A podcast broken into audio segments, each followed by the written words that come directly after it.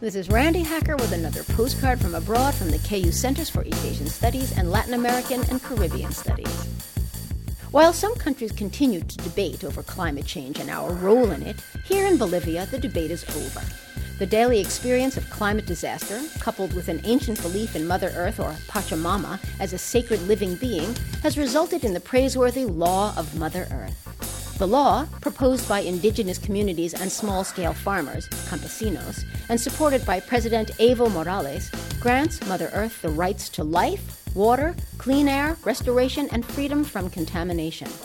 While other nations are bestowing legal rights and personhood status on corporations, Bolivia is granting them to our only home planet. So viva Bolivia, where it's Pachamama uno, exploiters zero. With thanks to Danika Swanson for this text from the KU Center for East Asian Studies, this is Randi Hacker. Wish you were here.